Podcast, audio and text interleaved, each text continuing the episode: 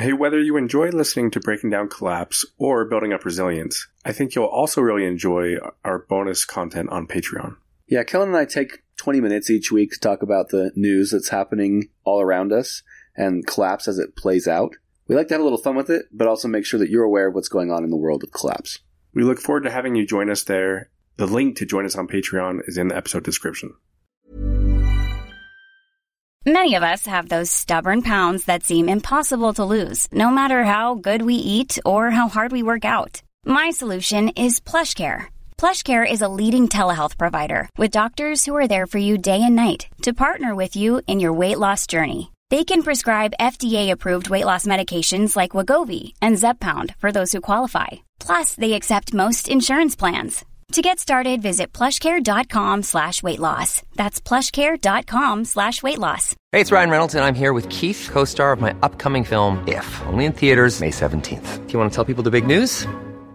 All right, I'll do. Sign up now and you'll get unlimited for $15 a month in six months of Paramount Plus Essential Plan on us. Mintmobile.com slash switch. Upfront payment of $45 equivalent to $15 per month. Unlimited over 40 gigabytes per month. Face lower speeds. Videos at 480p. Active Mint customers by 531.24 get six months of Paramount Plus Essential Plan. Auto renews after six months. Offer ends May 31st, 2024. Separate Paramount Plus registration required. Terms and conditions apply if rated PG. Millions of people have lost weight with personalized plans from Noom. Like Evan, who can't stand salads and still lost 50 pounds. Salads generally for most people are the easy button, right? For me, that wasn't an option. I never really was a salad guy. That's just not who I am. But Noom worked for me. Get your personalized plan today at Noom.com. Real Noom user compensated to provide their story. In four weeks, the typical Noom user can expect to lose one to two pounds per week. Individual results may vary.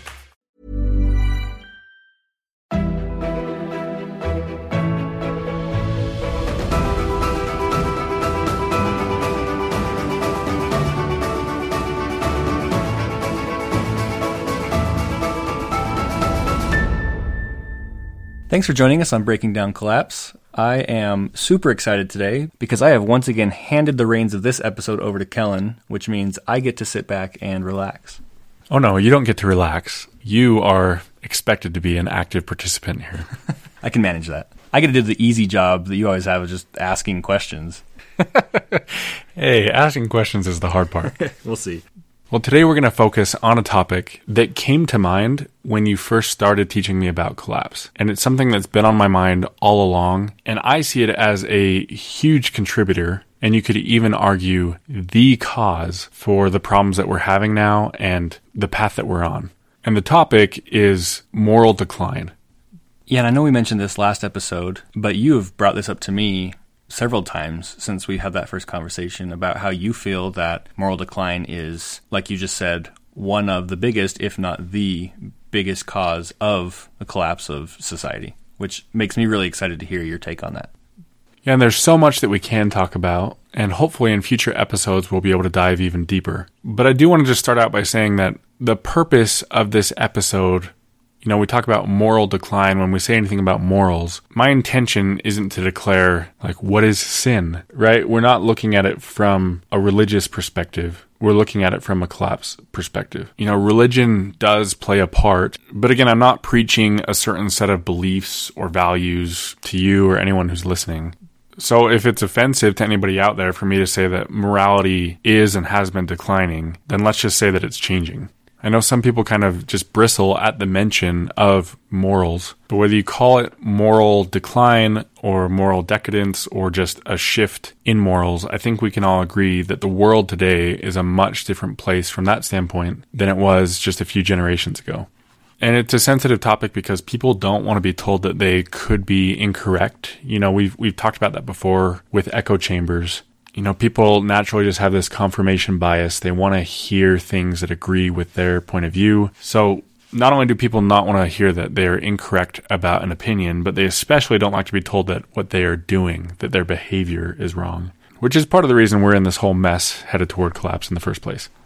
Okay, so there has been a shift in morals, and in some ways for the better right? You look at past generations and you look at today, and minority groups that used to be generally mistreated are given more general acceptance and more opportunities than in the past. You know, there's more awareness about things like mental health. We talked about mental health in past episodes.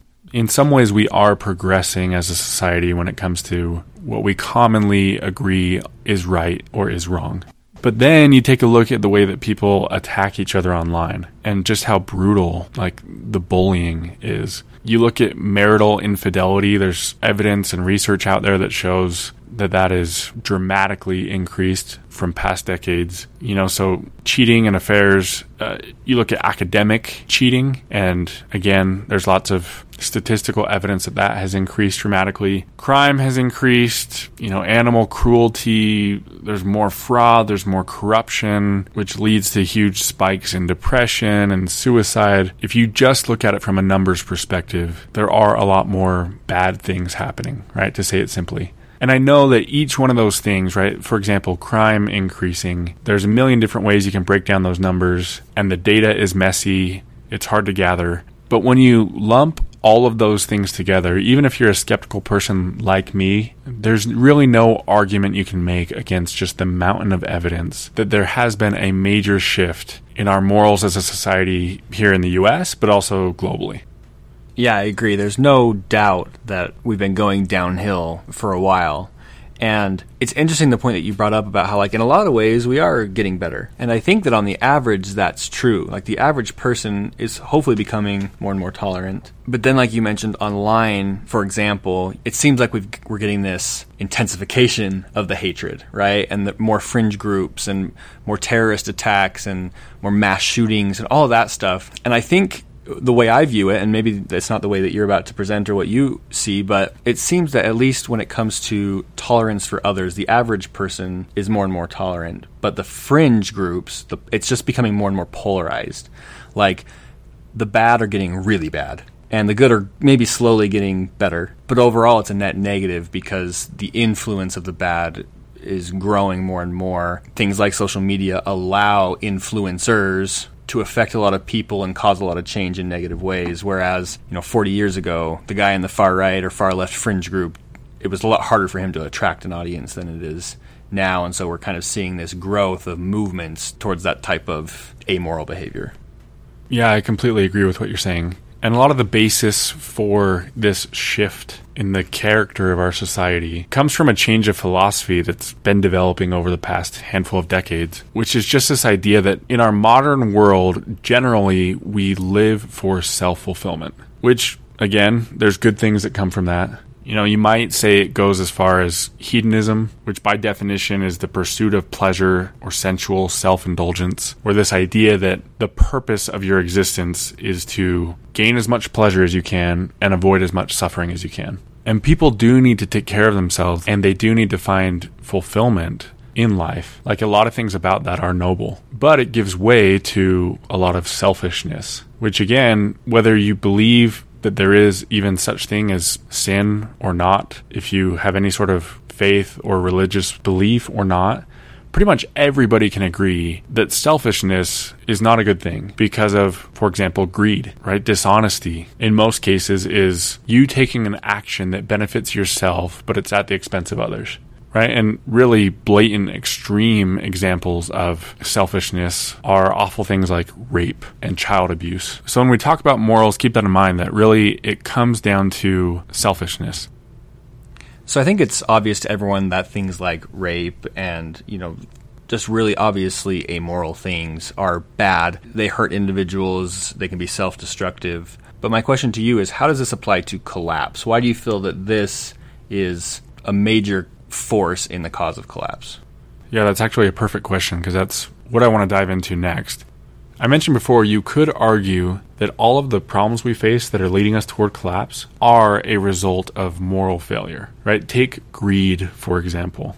If people had cared when the evidence started to come out that we were destroying the planet and thought, maybe at my own expense, maybe I'm not going to make as much profit, but I know that this is going to be negative for the, the rest of life on the planet, either now or in the future, if people would have paused and said, I'm going to do not what's in my self interest at the expense of others, then we wouldn't have all the climate change issues that we have right now. Right? If collectively everyone would have just upheld those morals, or you think about the political tur- turmoil that we face, really that's a result of politicians being selfish and greedy and pursuing their own interests and being basically bought by corporations or wanting to advance their political careers so much that they do things that are damaging to the people that they've been elected to govern. Or, right, because of those same selfish motives, they're attacking the other side and it creates this polarization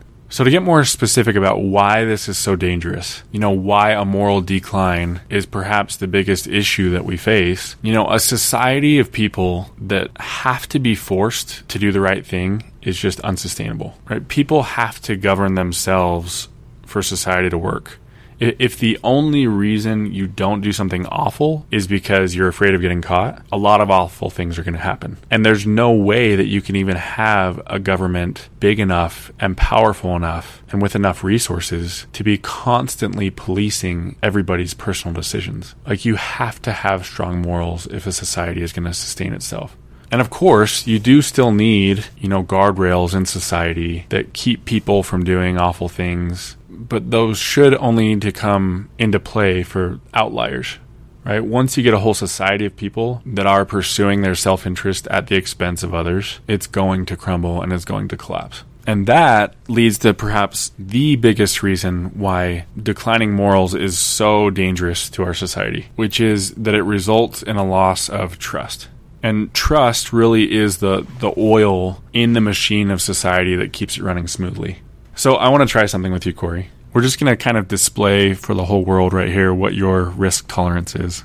So if you said, "Hey, I really want to go eat at this restaurant," and I said, "Okay, but there is a 50% chance that when you hand over your debit card or your credit card to have your meal charged, that the waiter or waitress is going to sneak back, copy down your card information, and exploit your finances. If I told you there's a 50% chance of that, would you go eat at that restaurant? No, no way. Okay, what about 25? No. What if I said there's a 10% chance that that's going to happen? No, I still wouldn't. If there's another restaurant where I could go where there was a 0% chance, I would not take the chance. So, what if I told you that all the restaurants, all of your options, there's like a 5% chance, you know, there's a 1 in 20 chance that your card information is going to get stolen? I'd probably still just eat from home.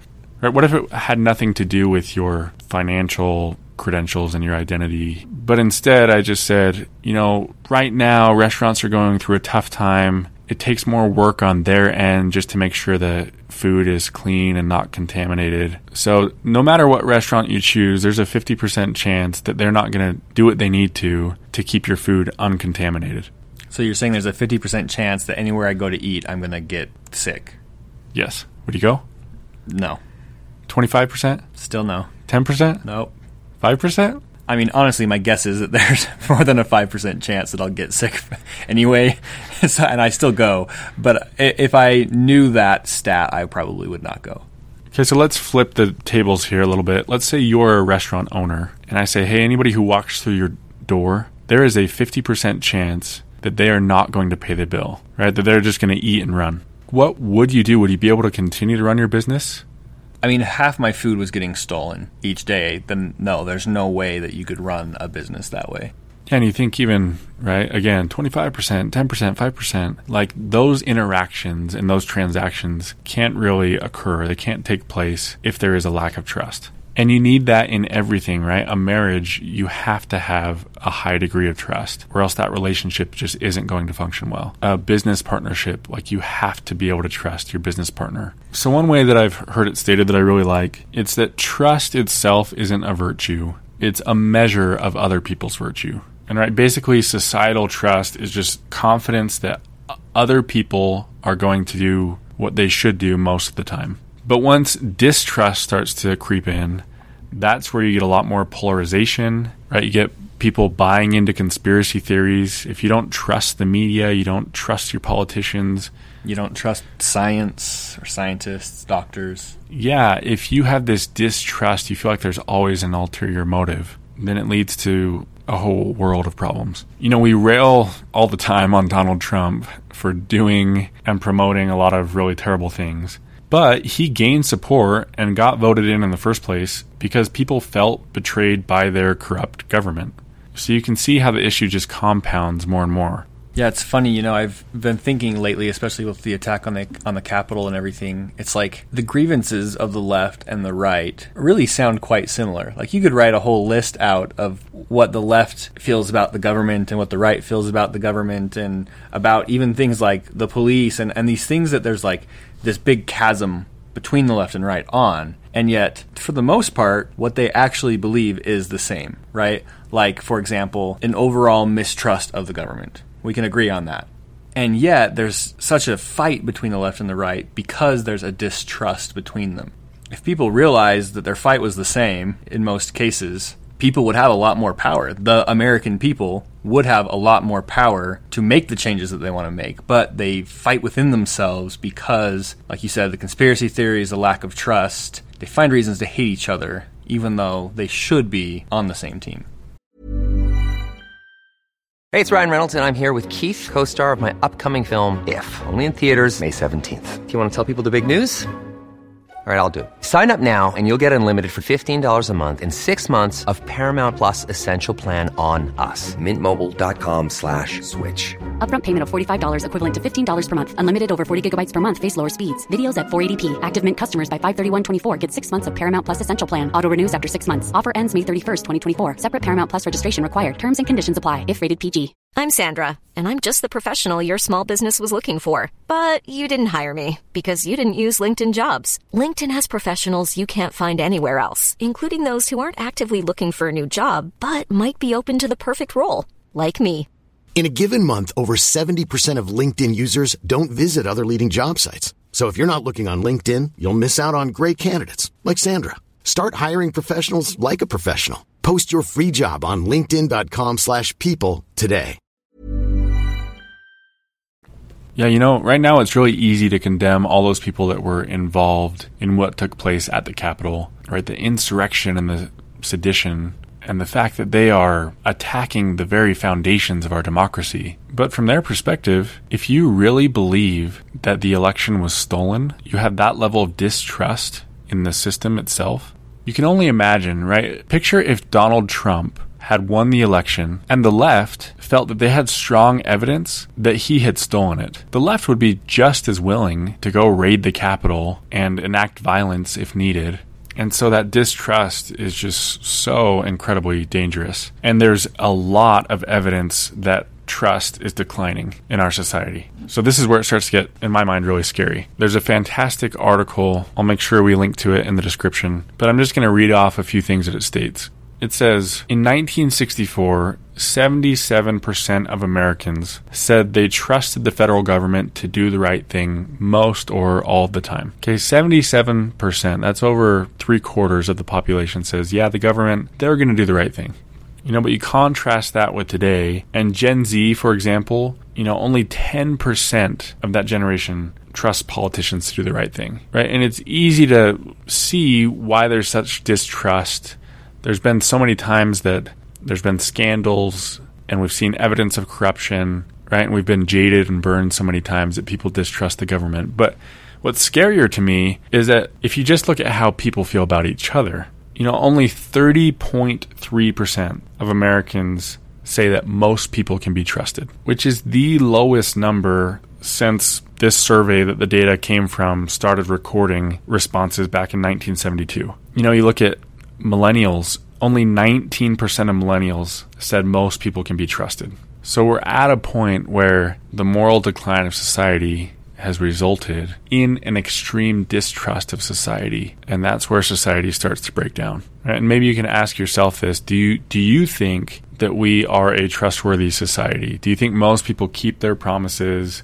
Do you think most people work for the common good or do you think they're just trying to look out for themselves You know, if you would have asked me that 10 years ago, my answer would be totally different. Just starting college, you know, I think I would have said that I would have trust most people to do the right thing. But man, these last 10 years have just jaded me. Like, I just feel so distrustful, not of most people, but I'm just so wary that there are so many people out there that I can't trust. And it sucks because it's changed the way that I look at everything, right? All my dealings that I have, I'm just so much more skeptical. And that keeps me safer, but it's also sad that I have to feel that way. Yeah, it's sad for me too, and I feel the same way. And here I'm not advocating that we should distrust other people. In fact, quite the opposite. I think trust is really important. But it is evident that as a society, we've lost trust. So that leads into the next big danger of moral decline, which is simply that people lose hope in humanity. You know, you talk to most people, and most people right now feel really disgusted by the state of our society. I look at what people say in almost every comment on posts in the subreddit or collapse, and there's just this general sentiment of shame and disgust and bitterness, right? And even comments like, you know, humanity deserves what's coming to them. And other people, you know, see that the government is not taking any action toward combating climate change and they start to express, you know, these ideas around why is this even a society that I want to be a part of?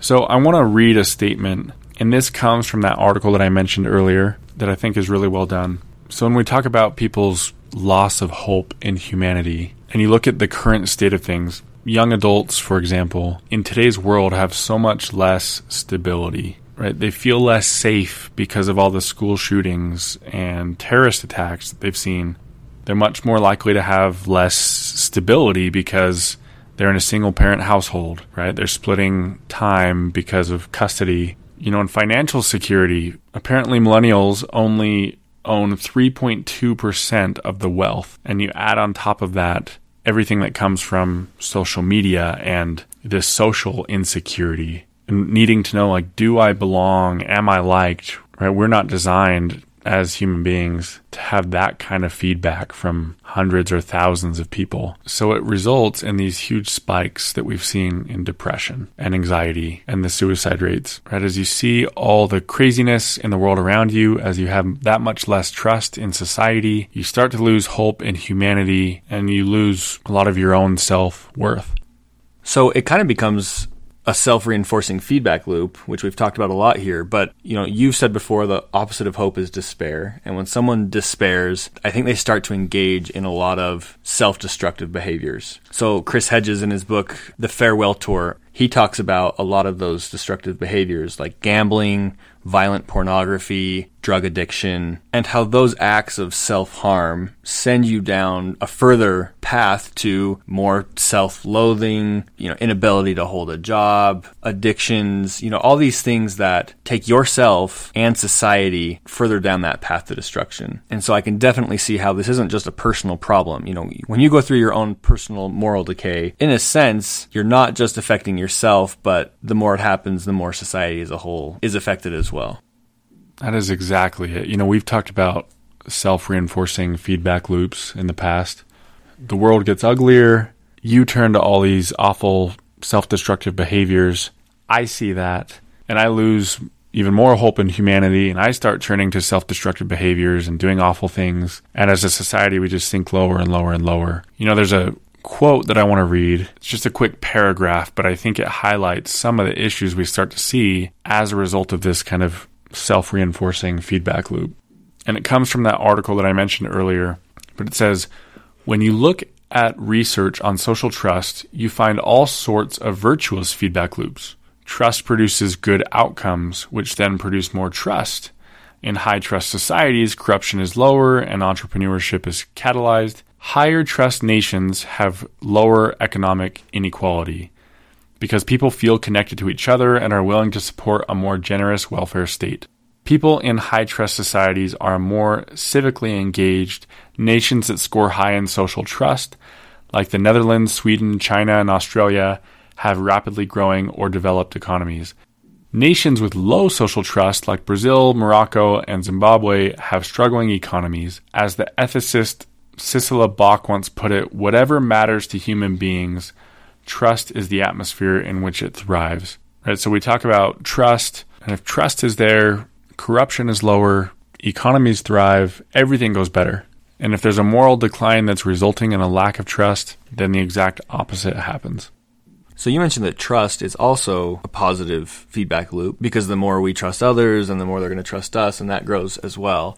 So what do you feel like I can do as an individual to reverse this in my own sphere? Obviously, I can't like fix society, but amongst my family and my friends, what can I do? Is it just that I just need to start trusting people, trusting everyone, you know, risking that? Or what would you say? Well, first, I think the best thing you can do is be somebody who is trustworthy. As you maintain a high level of morality, people are attracted to that and people want to reciprocate that. If I do something good for you, it's just part of human nature that you are going to want to return the favor. But if I do something to kind of burn that bridge or I betray you in some way or another, it takes a long time to build trust and it's so worth it because it's so valuable. But trust can be broken, it can be shattered really quickly. So I think just in general, being a good person and being trustworthy means you are going to help everyone around you increase their trustworthiness as well. The other thing I think is you want to take manageable risks. And like I said, trust takes time to build up. So if you're somebody that I've just barely met, you know, and maybe we are coworkers or we're going into a business together or something like that, I have to start with a small test of your trust and increase that over time to continually build trust. I shouldn't trust you more than I know you. So, not that I'm always like setting up these secret trials, these tests to see if you'll pass, but if you and I are just barely becoming friends and we go to lunch together, you know, and you forgot your wallet and I pay for your lunch and you say you're going to pay me back, I can see if you actually do before the next, you know, kind of trial of our trust comes along and I'm willing to give you the benefit of the doubt. Yeah, I think that's a really great answer. It does make me think, though, because the whole foundation of our friendship, if I remember correctly, going all the way back to fourth grade, is based on me lying to you. yes, I'm glad you bring that up. Or maybe that's another principle forgiveness. That's important. you know, I, that's a story for another day, I guess. But I don't read a lot of fiction, but one of the few pieces of fiction that I have read is Les Mis. And your whole answer to my question just immediately made me think of Les Mis and the bishop. He's taking more than just calculated risks. He's going above and beyond. In the beginning of the book, he lets this convict sleep in his house. And it's amazing because the book really touched me. The bishop, he just genuinely loves and trusts people and, and expects them to do the right thing. And when they don't, and in this case, Jean Valjean takes the silverware, like one of the only things in that home that was worth anything, and he flees. And even when he's brought back by the police and thrown before the bishop, the bishop just says, You forgot I gave you the candlesticks also, and you, you didn't take them with you, right? And Jean Valjean is just floored by that. And it showed not only, like, did the bishop trust, but showing that trust when he had no reason to is what changed Jean Valjean's entire life and who he who he became. If you have not read that book, this is just a side note from me because I just love it. I mean, everything about it has so many echoes of what we've talked about today with moral decline. The situation in France during the French Revolution, as we spoke about last week, was just so devastating, but it has so many parallels to, I think, where I feel like the world is today and where a lot of American life is today. Not necessarily in the amount of outright suffering, but just everything when it comes to the injustice of the prison system, for example. It's a wonderful example of the of the wealth inequality and the ruthlessness of capitalism. But it's also a great example of what impacts one or a couple good people can make on those around them. And so while I recognize that I'm not a great person, I mean, I have tons of flaws. I think it's important for us each to recognize the potential that we have to affect those around us by striving to be the ones who aren't solely self centered and who are willing to take some time to give to others to make a difference. I love that. And I mentioned at the beginning of this episode that I wasn't going to preach to you, but maybe I'll just say, please be a good person. It's amazing how much impact just being kind can have on others and in improving our society. Along those lines, if you are kind to others and you trust others, you will occasionally get taken advantage of. But I think it'll happen much less than you might expect. And all of the good that'll come from that kindness and that trust far outweighs right, some of the bad that might come from it. And so one of the issues and it kind of goes along with what we've talked about is people get so cynical, right? You have one time where you kind of put yourself out there and someone makes a mean comment and all of a sudden you just shut down. You say, I'm never going to do that again. But I think it takes a little bit more emotional resilience than that. And just one other little piece of perspective here. I think most of the time when people do something that is harmful to themselves or to others, I think usually it's a result of kind of a tough hand that they've been given in life or it's some sort of a coping mechanism because of what they're dealing with. I think obviously being careful and taking only calculated risks, we should cut people some slack and at least show enough trust to allow others to be them their best selves. Yeah, and you know, you saying this makes me think of something else that you have said to me in the past, and that is that you also feel that if everyone in the world had empathy, that would change everything. It's a lack of empathy that causes people to mistrust each other and to mistreat each other, to react to being hurt by being vengeful and wanting to hurt back. So I think this conversation has been really important because a lot of times I think we just look at collapse from a very systemic point of view, like a very, it's easy to blame other people. And for myself, frankly, I'm just a very like factual person. So I'm looking at like numbers and charts and graphs. And my wife always makes fun of me because I have Excel spreadsheets and things like that. But this is a more abstract concept but one that I think really makes a ton of sense. And when you look at it as we've only gotten where we are because of choices that individual people make along the way. And as our individual choices collectively are getting worse, it's taking our society with it. Kellen, I appreciate you taking the time to put this episode together. And honestly, I look forward every time you do these to, to what you bring. Thank you. And it makes me excited because I feel like each of these conversations, we always kind of start out by saying, hey, we're only going to touch on a small piece of this right? There's so much to discuss here with this topic and so many subcategories that we can dive into of each of the episodes that we've had so far. So the more I learn about all of this, the more of an appetite I have to just go deeper and deeper. Yeah, and thanks to the listeners for the support. It's awesome as we're growing our audience to see more and more people reaching out, asking questions, giving feedback, leaving reviews. It's really nice to know that people aren't just listening, but they're also willing to engage. So if you're listening to this episode, know, I'd like to challenge you this week to to reach out to us. Send us a message. Let us know what you think about the podcast. Let us know of any questions you have or feedback or ideas for the podcast. We also appreciate and rely on the support that we get through our Patreon account. So if you feel so inclined, please feel free to visit the Patreon page, which is in the description. We've got some cool things planned for the future for that, and really do appreciate the support that we've gotten up to this point. Thanks again, and we'll talk to you next week.